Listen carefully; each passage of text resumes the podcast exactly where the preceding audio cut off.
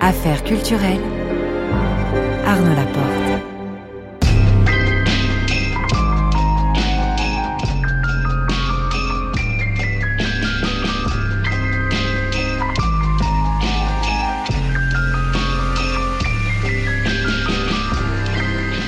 Ce soir, je reçois Israël Galvan. Vers 19h45, le son du jour, nous écouterons Le goût du sel de Ben PLG. Vers 19h50, le grand tour de Marie Sorbier qui sera ce soir à Rodez, dans l'Aveyron, pour nous faire visiter le musée Pierre Soulages à l'occasion des 10 ans de son ouverture au public. Le tout est réalisé par Alexandre Fougeron avec Mélodie Esman à la prise de son.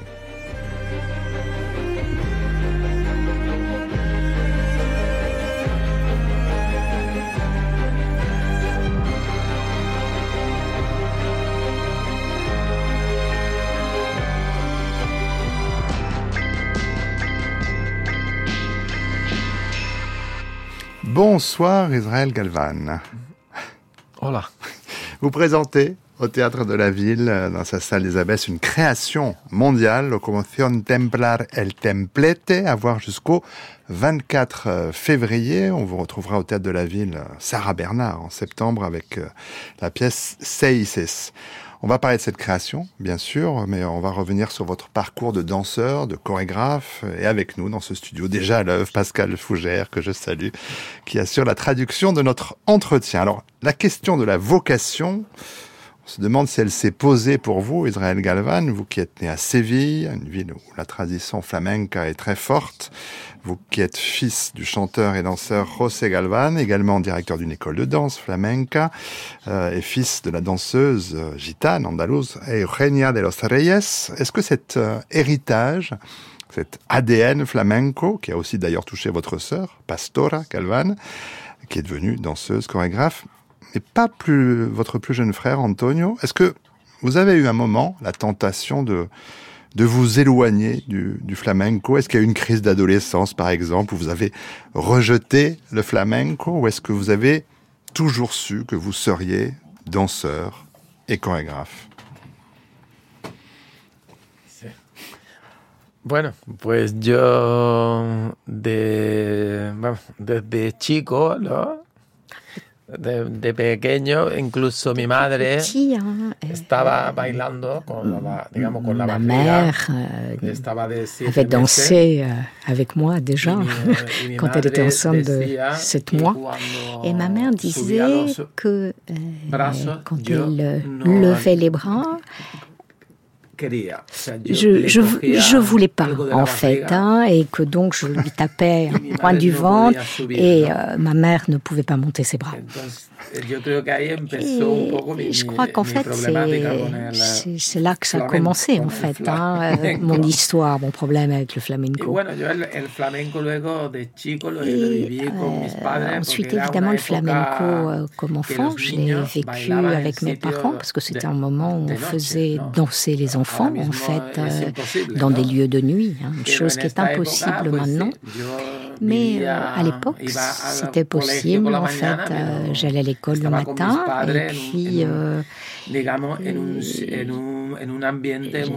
j'étais avec mes parents euh, quand même dans un- une ambiance d'hommes et de femmes.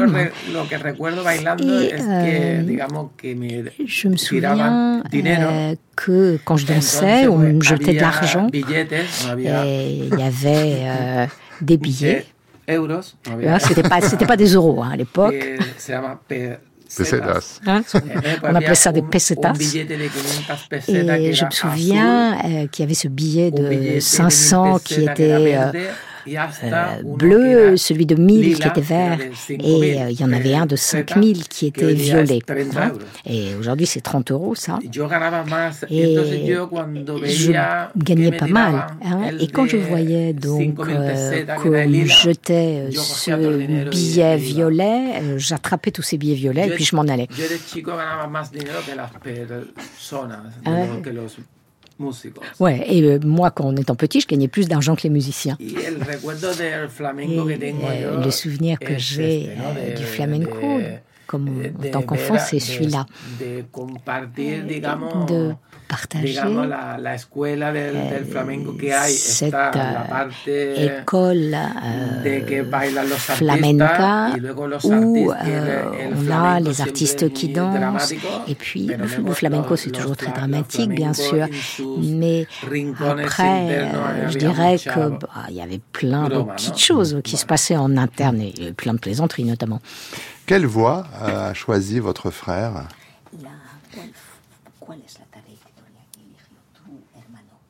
Mi hermano. Tu hermano, Antonio. Mi hermano, pues mira, mi hermano es psicólogo, pero se ha metido a bailar. Il est psychologue, Ah, mon euh, frère, mais ensuite il s'est mis à la danse. hein. Mi madre me dice, a ver cuando Eh, haces un, un-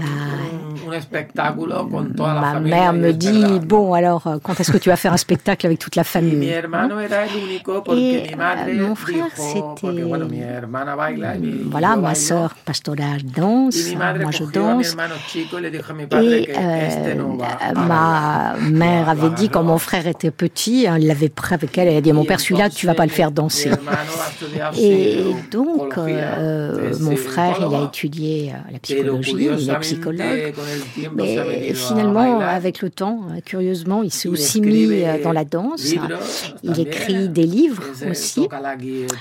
Il joue de la eh, guitare. eh, bueno, es una familia un poco. Cada familia es Bon, un mundo. on va dire que chaque famille est un monde, hein, ça c'en est une. Alors pour vous, euh, Israël Galvan, à 20 ans, vous rejoignez la Compañía Andaluza de, de Mario Maya, euh, qui est une référence euh, dans le milieu flamenca, puis après le, le ballet andalous, deux compagnies qui sont vraiment dans la tradition flamenca. Euh, vous allez, dans ces années-là aussi, passer plusieurs concours de, de baile et de danse, recevoir plusieurs prix. Euh, en 95, le prix... euh, le premier prix Vicente Escu- Escudero au festival et au concours national d'art flamenco à Cordoue. Il y aura un autre prix euh, du concours des jeunes interprètes du festival flamenco de Séville. Est-ce que vous aimiez cette, est-ce que vous aviez l'esprit de compétition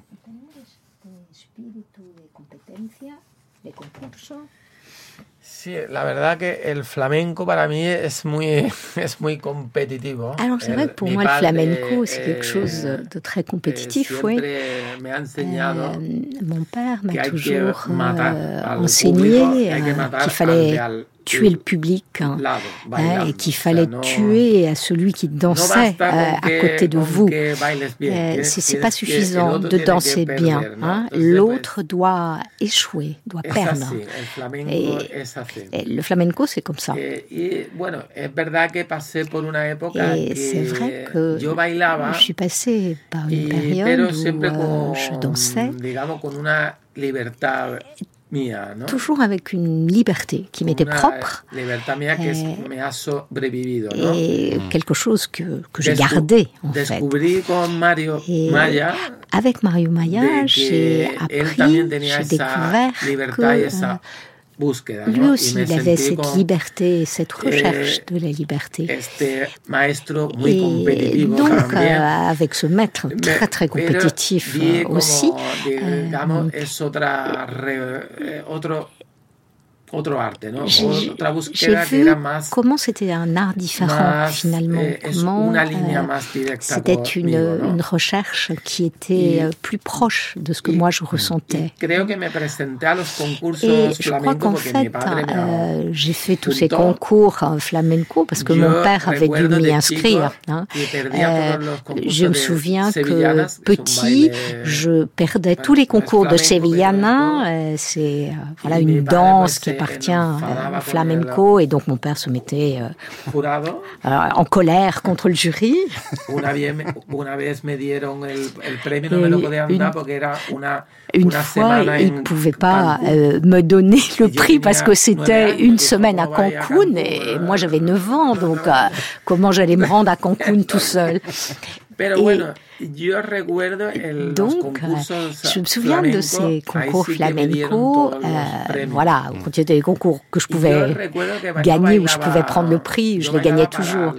Et euh, je- vraiment, j'avais le sentiment alors que je dansais pour le jury. aprendí un poco Et euh, c'est là où j'ai appris un peu euh, la psychologie euh, du, de la danse, hein, quand il fallait que je danse pour moi ou quand il fallait que je danse pour le public ou pour un jury. Alors les, les aficiones du flamenco disent que de votre père, Israël Galvan, vous avez pris la force, l'élan, le jeu des jambes, l'expression euh, virile, et de votre mère, le port des bras, et puis ce qui est évidemment très important, les, euh, le travail sur le, sur le bassin, euh, sur les hanches. Euh, C'est un héritage évidemment qui fait aussi votre singularité, puisque euh, on parle de mouvements de hanches, de bassin, ce sont des éléments qui appartiennent traditionnellement aux femmes, mais que vous, vous avez intégré dans votre écriture chorégraphique. À quel moment est-ce que vous avez ressenti ce besoin, cette envie de créer vos propres chorégraphies, d'entamer votre recherche artistique personnelle?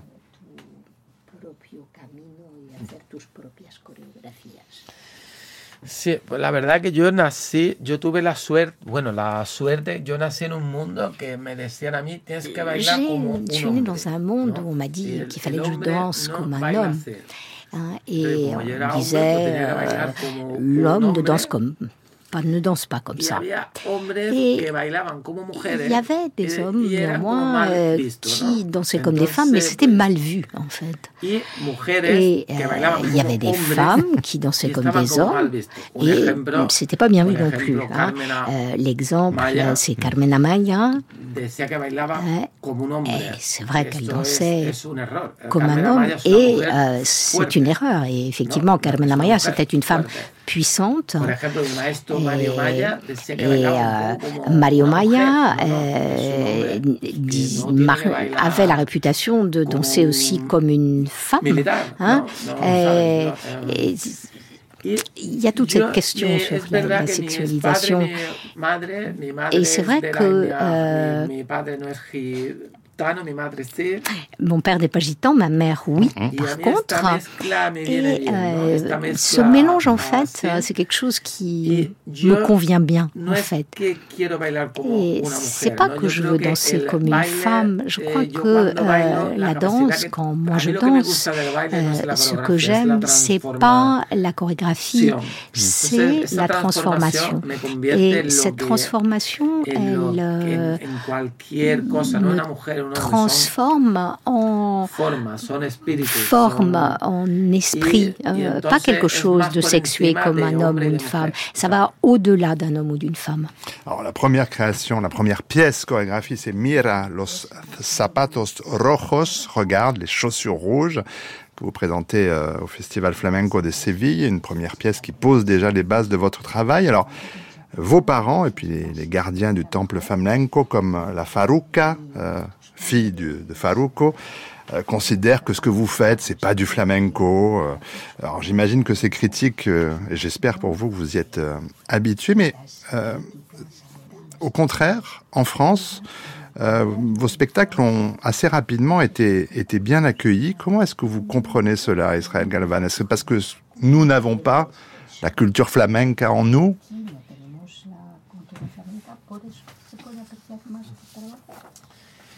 Bueno, es verdad que eh, la primera obra que hice yo ya me quería dedicar Oh, vrai bailar. que euh, la première pièce que j'ai faite, hein, je voulais déjà Yo me consacrer yo- à la danse parce que c'était ça, l'art, et moi j'aime l'art.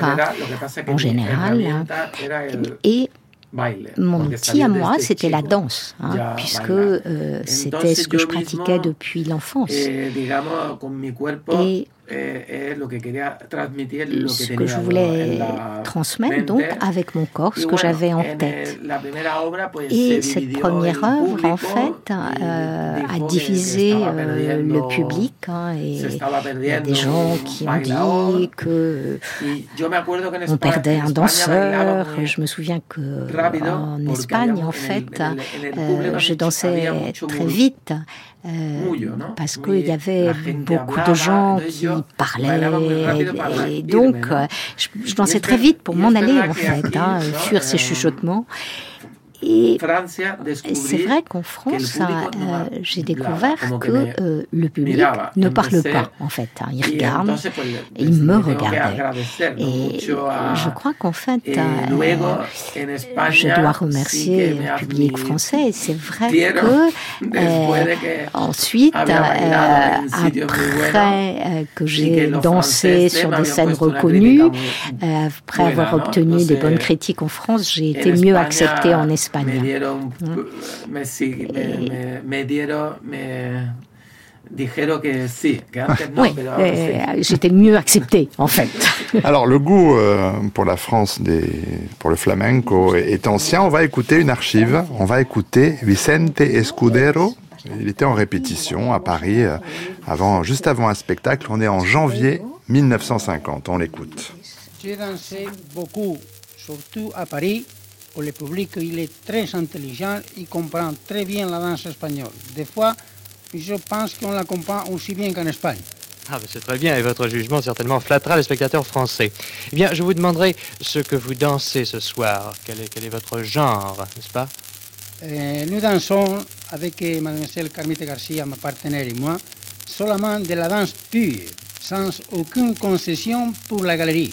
Oui, ce qui est très important. Et quels sont les compositeurs inscrits à votre répertoire ce soir Falla, Albéniz et surtout des danses primitives que j'ai retrouvées il n'y a pas longtemps en Espagne à force de faire des recherches. Oui, il y a justement alors vous amenez ma, ma dernière question. Je voudrais vous demander, car votre avis est des plus autorisés, je voudrais vous demander s'il y a une évolution actuellement en Espagne dans le domaine de la danse et euh, euh, où va, vers quoi nous allons actuellement en Espagne. Ah, vous savez, on perd beaucoup en ce moment. La danse espagnole est en train de se traduire dans une fantasie, puisque ça perd beaucoup de la tradition. C'est ça, oui. Donc vous reprochez actuellement aux danseurs espagnols d'aller vers la fantaisie et d'oublier trop souvent les sources même de leur art, Oui. les sources primitives. Oui, puisqu'on fait trop d'acrobatie et on a maintenant la façon de, de, de la, de la vélocité, enfin, la vélocité en français, c'est à grande vitesse, comme les ça. avions. Mhm. Alors ils croient qu'ils par- puisqu'ils courent beaucoup, ils sont c'est meilleurs. Ils font de l'acrobatie, c'est meilleur qu'ils qu'ils- qu'ils vont apprendre au lieu d'aller à l'académie ou cirque. Voilà. Vicente Escudero, donc, en français, euh, aimait beaucoup donc ce public parisien, mais se plaignait aussi donc que les jeunes oublient la tradition, qu'ils dansent à toute vitesse, que c'était plus de la danse, que c'était du cirque. Euh, même s'il a l'air d'être ici un peu une sorte d'intégriste du flamenco, Escudero a amené beaucoup à cette danse. Euh, Il a été pour vous, Israël Galvan, un- une source d'inspiration. Alors, pas seulement pour la Curva, un spectacle qui lui rendait directement hommage, mais qu'est-ce qui vous intéresse euh, chez Vicente Escudero? Bueno, sobre todo Vicente Escudero habla francés, yo no. Alors voilà, surtout il parle français. Hein. Vincent, Vicente Escudero, ah, il est plus intelligent que moi, ça c'est terrible. hein. Creo que lo que dice es la que, Hemos hablado eh, antes de la competición. de On la parlait avant euh, de la compétition et là il était en bailarín. compétition avec Antonio el bailarín, et que pues era más virtuoso. era qui était plus virtuose en un fait. un genial Eh, bailarín, pero et Y entonces, pues me imagino, donc, incluso Vicente Escudero, euh, la gente joven eh, no que, lo conocía. euh, Yo me atrevo a pensar J'ose euh, dire que effectivement à l'époque il n'était pas vraiment pris au sérieux en. Espagne. Euh, il avait un physique un peu étrange no? et, et pour moi Vicente Escudero c'est quelqu'un qui a à voir avec la métamorphose de Kafka. Il a un côté monstre un peu et je pense que les gens à l'époque donc se sentaient euh, plus à l'aise avec euh, de- des gens euh, qui, voilà, comme il dit, se plaint de ses tours, de ce jeu de pied trop rapide. Et Escudero, il avait une vision du son, de l'image, de la forme. Et je pense que sûrement en Espagne, on riait de lui et que cette virtuosité, ce côté, cet aspect circassien euh, de la danse, comme il le dit, hein, et euh, lui travaillait davantage vers l'art, vers l'abstrait, quelqu'un qui faisait vraiment des recherches. Pour revenir sur votre travail, Israël Galvan, euh, je parlais de ce premier spectacle, Les chaussures rouges. C'était aussi votre première collaboration avec le poète, plasticien, dramaturge Pedro G. Romero, avec qui vous avez beaucoup travaillé depuis. Quelle place est-ce qu'il occupe dans votre processus créatif?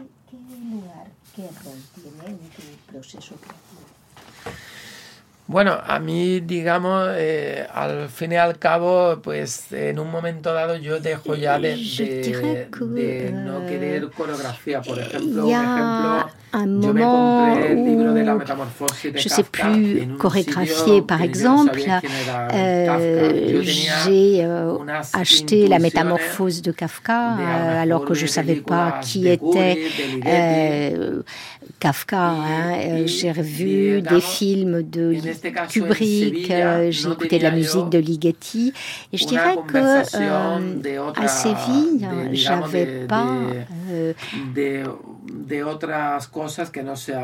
un interlocuteur intéressant sur ce qui n'était pas euh, la danse. Donc ce que euh, Pedro Romero m'a apporté, euh, dans cette tradition dans laquelle on vit, c'était comme si avec lui on avait, j'avais fait, j'avais fait un, cursus de beaux arts en fait.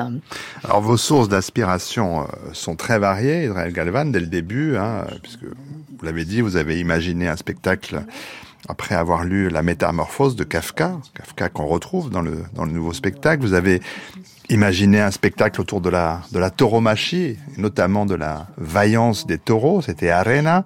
Euh, vous avez aussi rendu hommage aux grands danseurs, chanteurs des années 30, ça c'était la Edda de Oro, l'âge d'or. Euh, à cette époque, et peut-être avant d'aborder les pièces plus récentes, qu'est-ce qui crée chez vous le déclic pour une nouvelle création? Quelles sont les, euh, les étapes de travail? Pour l'âge d'or, par exemple, est-ce que c'était pour vous une forme de réponse euh, à ceux qui pensaient que vous trahissiez le flamenco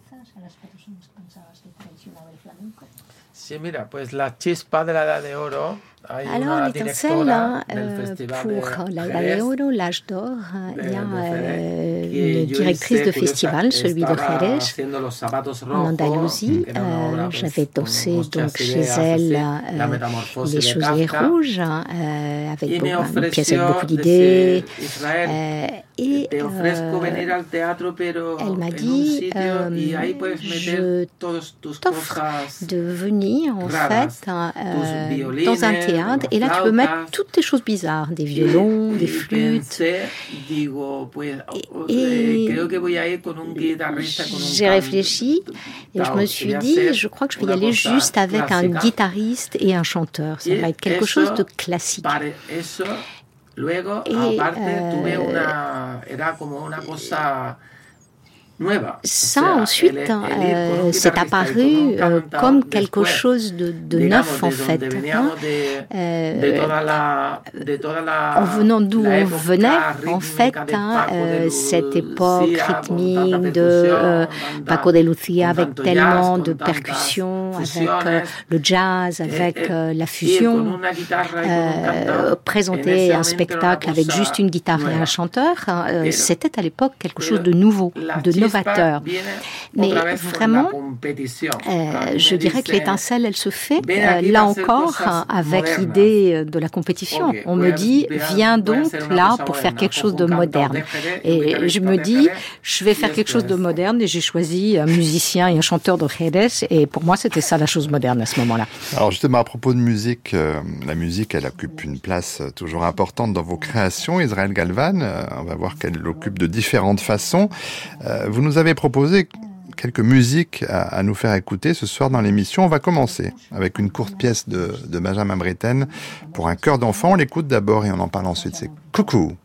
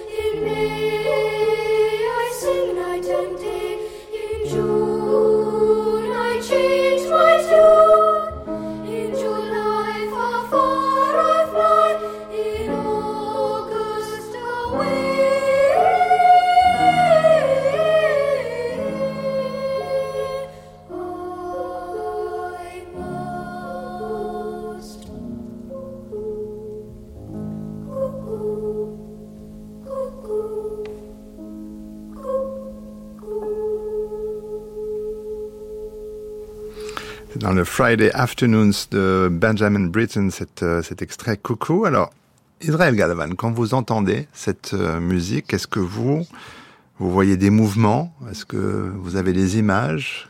Comment une musique euh, vous évoque-t-elle un mouvement?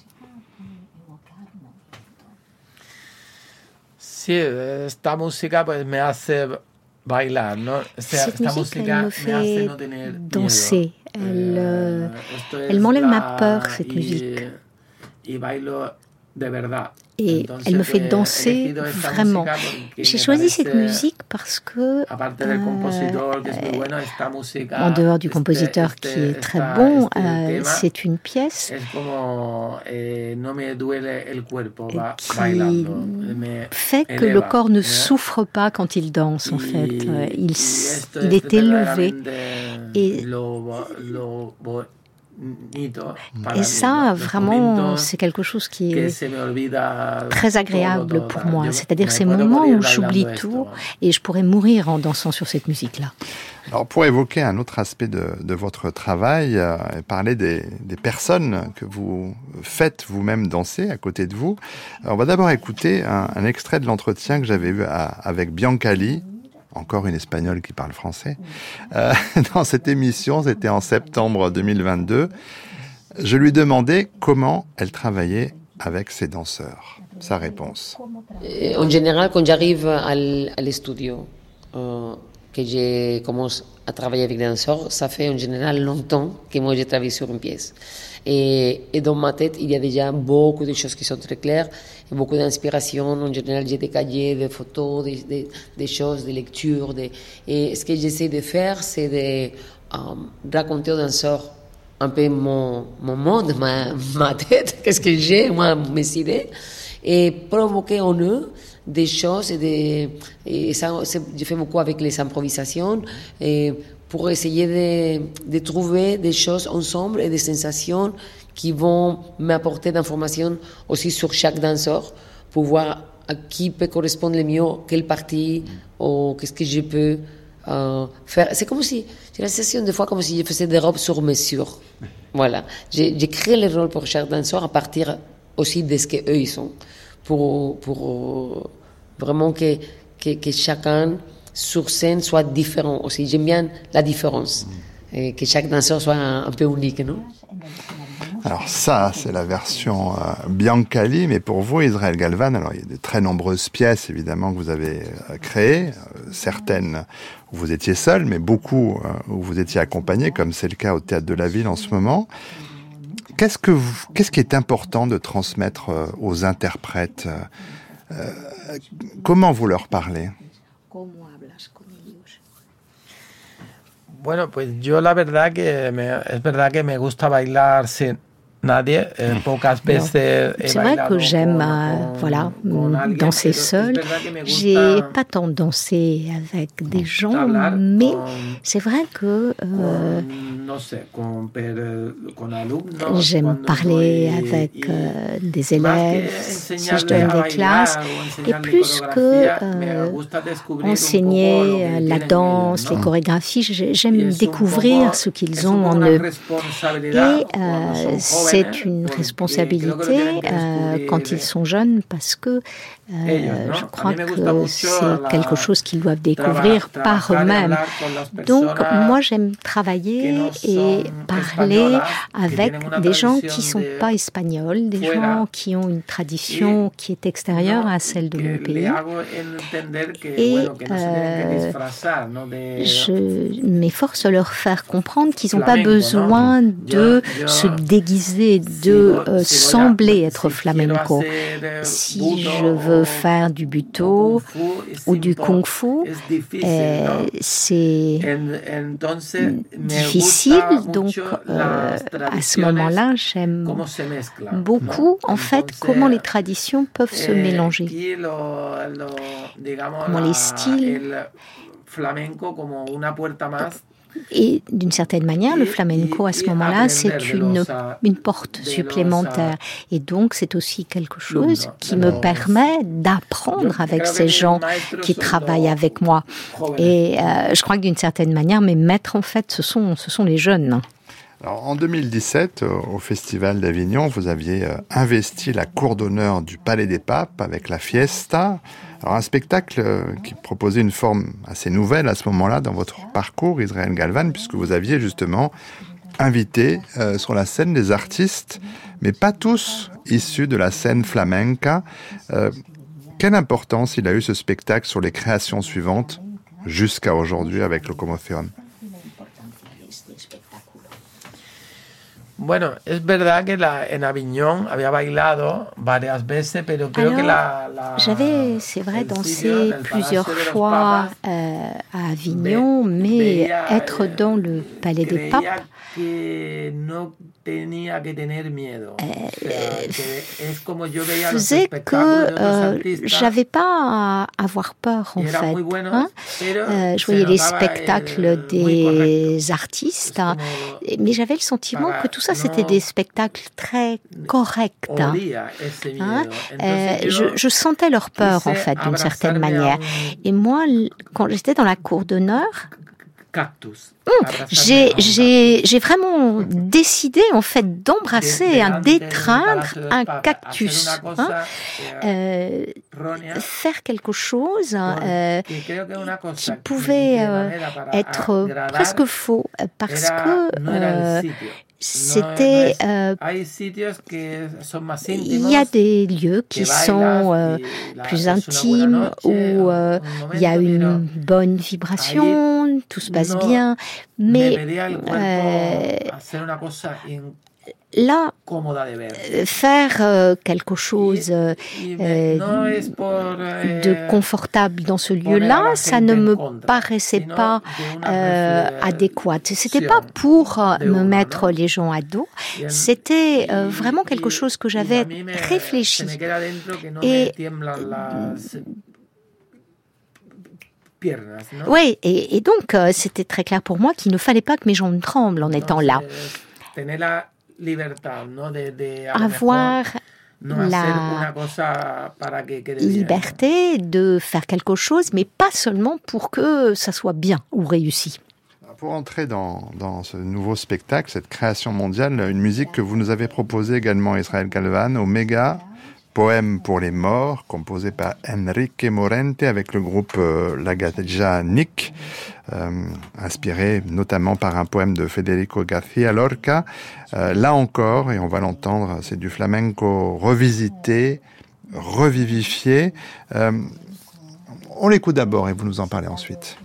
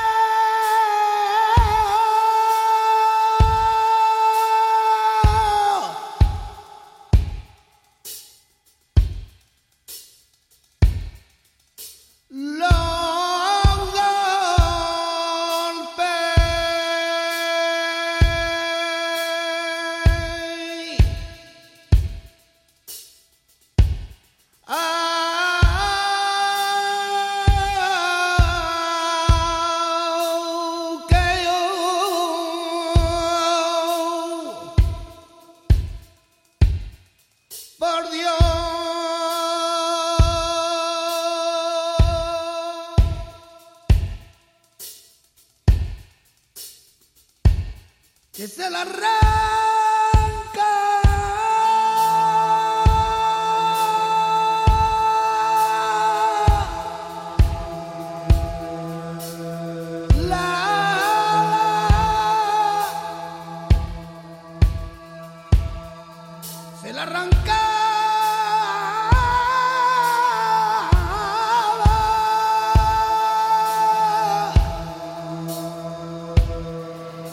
hélas, hélas, on n'écoute pas ce morceau en entier, mais vraiment, je recommande à, tout le monde. Omega Poema para los Muertos, il fait près de 8 minutes. On a voulu en faire entendre l'essence. J'ai l'impression que c'est un peu comme une, je sais pas si ça se dit, une âme frère pour vous, Enrique Morente. Ce qu'il fait avec la musique, c'est un peu ce que vous faites avec la danse.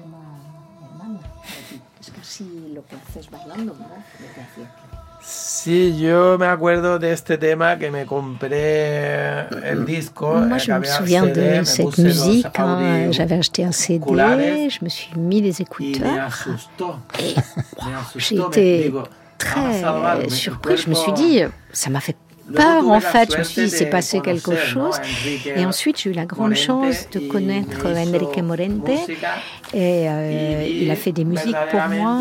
Et euh, j'ai vu euh, ce maître qui n'était pas forcément un maître de danse, c'était un maître de pensée. J'ai vu la liberté qui était la sienne. Et je crois que la partager des choses avec lui, euh, notamment son énergie, euh, ça a été une des choses les plus importantes qui me soit arrivée. Hein, et, et je pense que cet homme euh, la manière dont il chante, c'est absolument pas normal. Et j'ai eu ce, grand cadeau, euh, voilà, parce que son énergie est restée avec moi que, vous nous faites partager en faisant euh, entendre cette musique très importante, mais pour parler quand même quelques instants de Locomotion Templar El Templete en ce moment au théâtre de la ville, euh, il y a eu cette première expérience à Rome où vous avez dansé, euh, vous étiez avec des musiciens à l'intérieur d'un temple alors que le public, lui, était à l'extérieur. Alors c'est un des points de départ de, de ce spectacle. il faut peut-être déjà, Israël Galvan, dire en quelques mots ce que c'est que le templar. Bueno, es verdad que esto viene, esta obra viene cuando tengo 50 Alors, cette œuvre, elle arrive pour mon 50e anniversaire. Et donc, euh, c'est bien que je fasse une espèce de pause là, à, l'âge de 50 ans. Euh, et donc, euh, ce petit temple de Bramante, on m'a proposé de danser à cet endroit-là, hein, qui est proche de l'Académie espagnole. Et j'ai dit d'accord, mais je voulais danser à l'intérieur. Oui, mais je voulais que les gens puissent entendre, en fait, hein, euh, cette danse. Et c'est important pour moi d'insister sur le son. Euh, c'est euh, je danse, euh, je suis un danseur, mais je me sens aussi comme un musicien, parce que pour moi, le son est important. Euh, quelque part, abandonner un peu le corps du danseur et se concentrer, me concentrer sur le bruit, le son, le silence. Hein. Et euh, donc là, je me suis laissée danser. Et,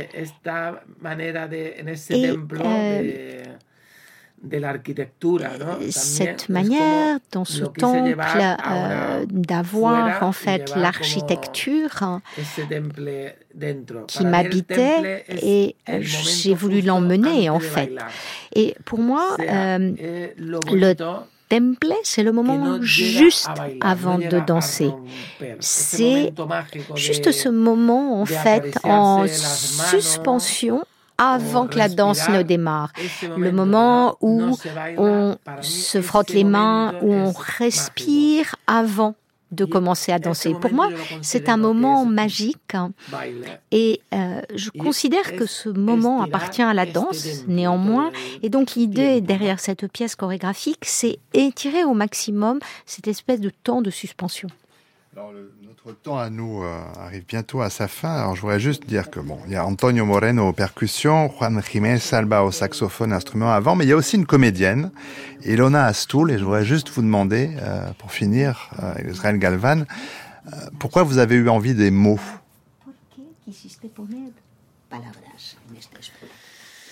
Sí, pues la, digamos, pues la reflexión, los cantadores. Alors, on va dire euh, la réflexion. En fait, hein, tous les chanteurs de flamenco euh, chantent et la plupart du temps, on ne comprend pas. Hein.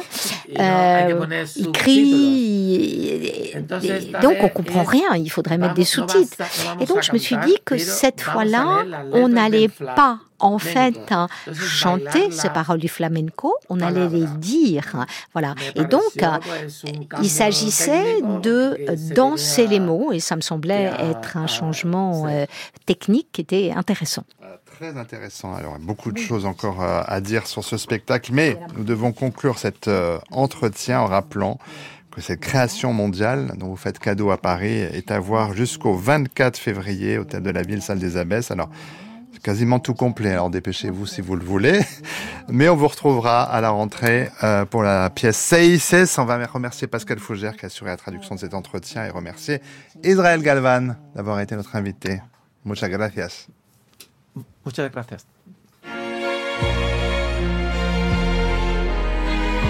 France Culture. Affaires culturelles. Arnaud Laporte. Aux côtés de Marseille et de la région parisienne, le nord de la France est aussi une terre pleine de promesses pour le rap français. Ces gradures, ZKR, Bécard sont autant de noms qui portent une scène en pleine ébullition. C'est un certain Ben PLG qui fait parler de lui ces derniers temps. Après plusieurs projets en tout genre, EP et mixtape, le rappeur de 32 ans présente un album sobrement intitulé Dire je t'aime. Son flow ciselé, porté par un coffre imposant, sert une écriture du réel. Ancien travailleur social ayant grandi à Tourcoing, puis à Dunkerque, Ben PLG est en effet un formidable coloriste de vie minuscule. À la façon de Ken Loach, il se fait porte-parole d'une humanité qui résiste à la charge sociale dans un décor d'abribus et de pôle emploi. Le rap de Ben PLG est populaire et prolétaire. Il est celui de la lutte des classes avec de l'autotune sous les bruits de klaxon. Comme il l'indique dans le morceau Le goût du sel, notre son du jour.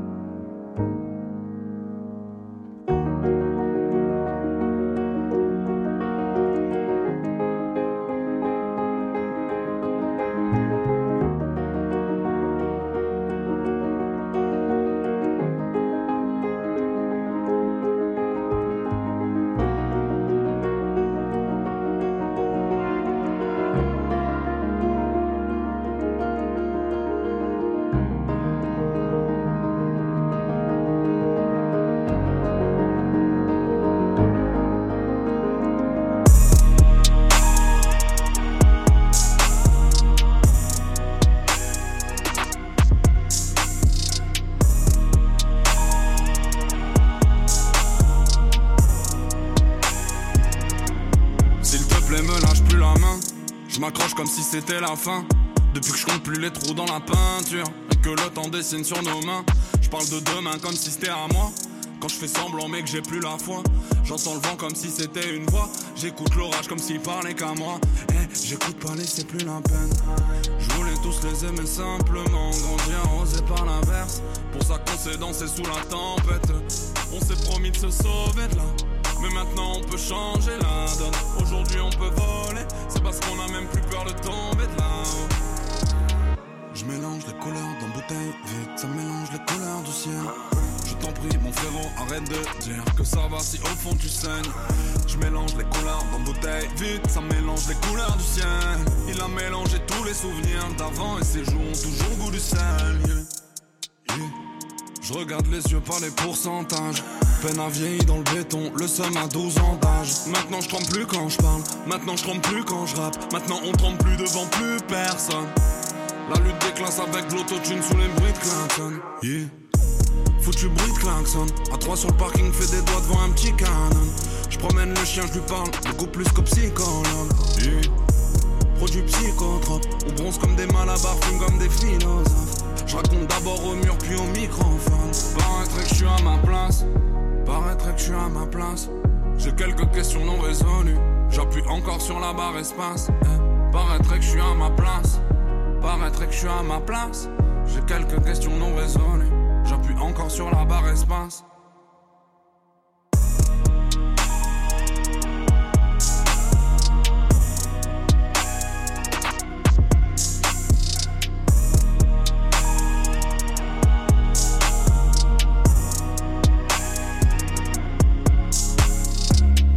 C'était le goût du sel de Ben PLG. Il sera en concert dans toute la France avec des dates à Marseille, le 22 mars, à Rennes le 28, à Toulouse le 30, Paris le 5 avril, Lille le 13 avril.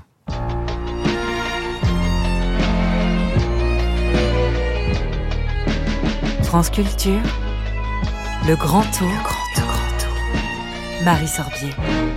Chère Marie, où êtes-vous en ce début de semaine?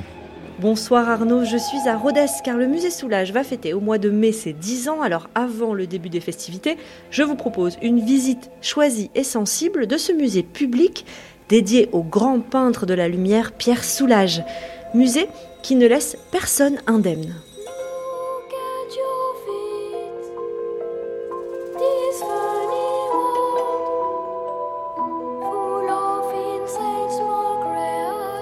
Je m'appelle euh, Benoît Decron.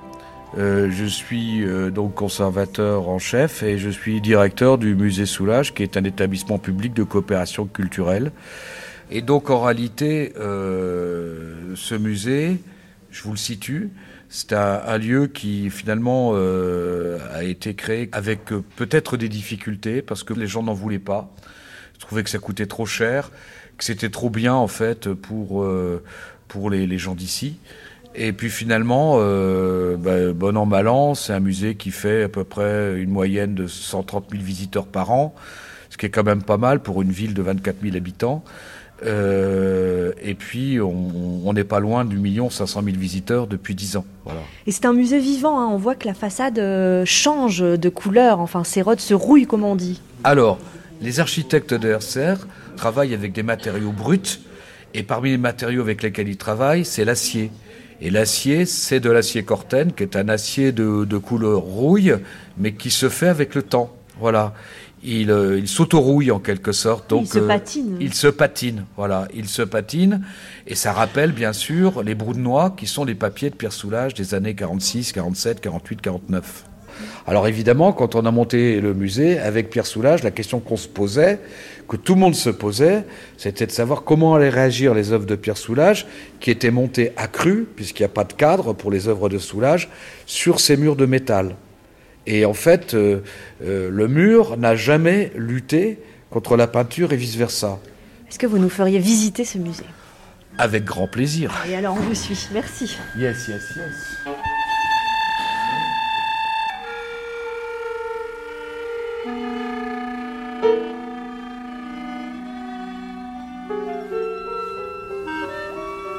Alors ici, on a une œuvre. Euh, cette œuvre-là, c'est la première œuvre de Pierre Soulages, présentée dans une exposition collective, qui était une exposition de la Salon des Sûrs indépendants de 1947.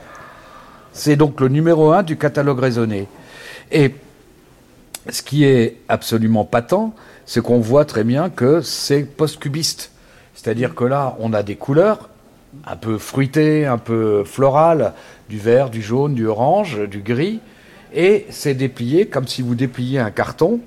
La seule chose qui est un petit peu une sorte de licence un peu technique, c'est qu'en réalité, avec la queue du pinceau, il va inscrire dans la matière ce trait blanc. Voilà. Mmh. C'est le premier soulage et Évidemment, ça va dans l'esprit de ce qu'on va appeler l'école de Paris, euh, euh, la, peinture abstraite euh, de l'après-guerre. Alors on continue. Allez, on continue. Alors cette œuvre-là, de 58, elle est importante parce qu'on voit comment elle a été conçue. Donc la toile est préparée, elle est de plus en plus grande. Une des caractéristiques de Pierre Soulages, c'est qu'il est parmi les premiers artistes avec Hartung à comprendre que, en fait, les toiles devaient être de plus en plus grandes. On ne parle plus de peinture de chevalet. Hein. Et le fond est blanc, il est préparé. Et ensuite, sur ce fond, on voit très bien qu'il va passer la brosse. Et puis, dessus, il va passer, donc, on voit très bien qu'il passe du blanc avec une racle, si vous préférez une spatule. Et puis, il va superposer ces traces pour donner ces espaces un petit peu flottants qui sont en surface. Mais ce qui est important, c'est à la fois la brillance du noir, la matière du blanc qui est en dessous, le mélange, parce que c'est de la peinture à l'huile, donc on voit très bien que rien n'est caché des dessous en fait de, la peinture. Là, ce qui est très troublant, c'est qu'on voit surgir vraiment littéralement la lumière. Quoi. Oui, oui.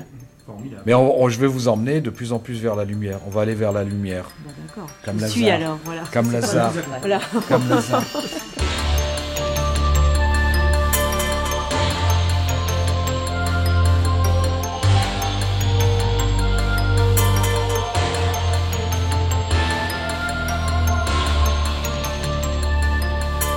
Donc, qu'est-ce que c'est que l'outre noir? Je vous la fais très simple.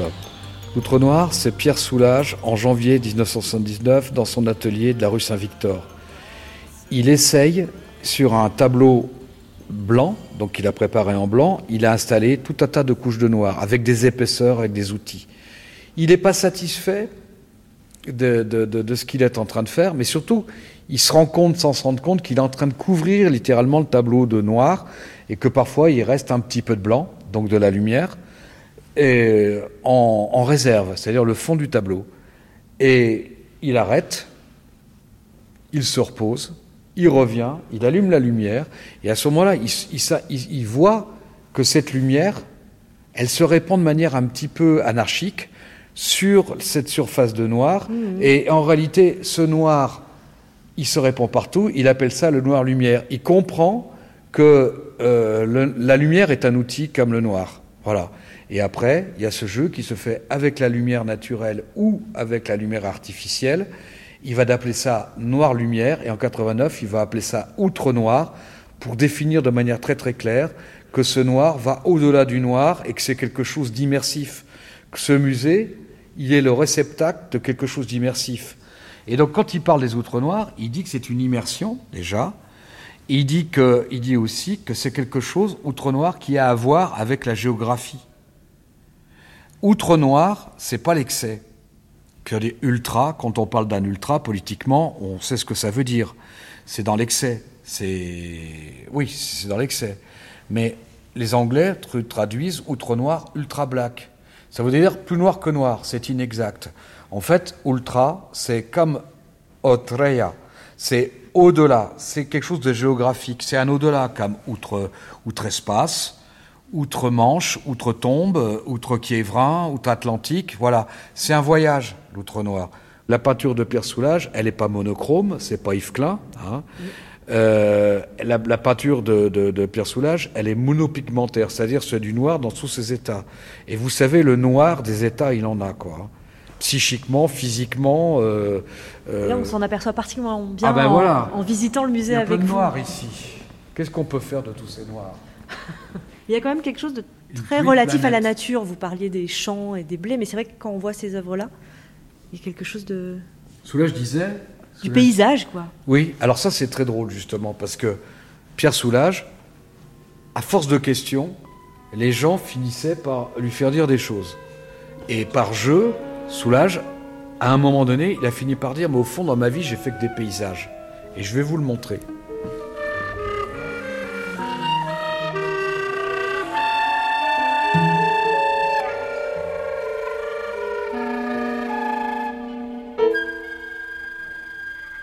Alors, c'est cette œuvre-là que, je trouve euh, très importante.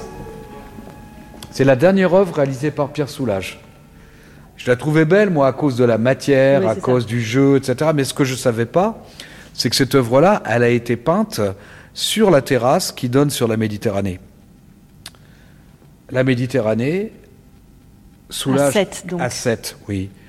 Donc la Méditerranée, à 7, c'est euh, la maison de Pierre Écolier de Soulage qui est mariée véritablement à la nature. Elle est face à la Méditerranée. Et donc quand on regarde cette, euh, cette œuvre-là, eh bien, il y a quelque chose qui est à voir, c'est quelque chose d'atmosphérique. Voilà. Et c'est très beau. Alors, est-ce que c'est les nuages? Est-ce que c'est la mer? Est-ce que c'est euh, le sol? Dans tous les cas, il y a quelque chose du paysage. Et puis, il y a cette épaisseur de matière qui est, euh, et quand on le regarde de profil, on voit que cette matière, elle est retournée, qu'elle est, elle est passée, retournée, et donc qui fait briller en ajoutant non pas quelque chose, mais en changeant la, nature même de la matière. Complètement, parce que là, on vient de se mettre sur le côté, on ne voit pas la même œuvre du tout. Quand on est en face, on voit, là, depuis que vous parlez, il y a des reflets dorés qui sont apparus. Alors moi, ça me fait penser à plein de choses. Euh, évidemment, euh, euh, cette nuit, parce que la nuit sur la mer, c'est une lumière particulière. voilà, j'aime beaucoup cette œuvre. Moi aussi, je la trouve très émouvante. Elle est très émouvante, elle nous l'a donnée. Ouais. Ouais, Bien, formidable, on a hâte d'aller... Eh bien, nous allons aller à Conques, nous, prenons notre petite voiture et nous irons à Conques. Formidable.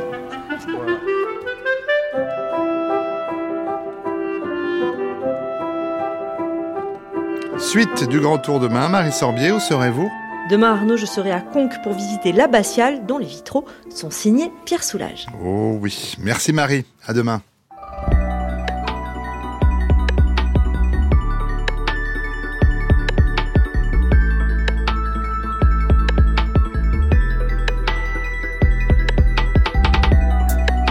Cette émission, comme toutes celles de la chaîne, est à écouter ou podcaster sur le site de France Culture ou via l'application Radio France. Émission préparée avec Boris Pinault, Anouk Minaudier, Jules Barbier, Marceau Vassy, Lise Ripoche et Emma Rouberti.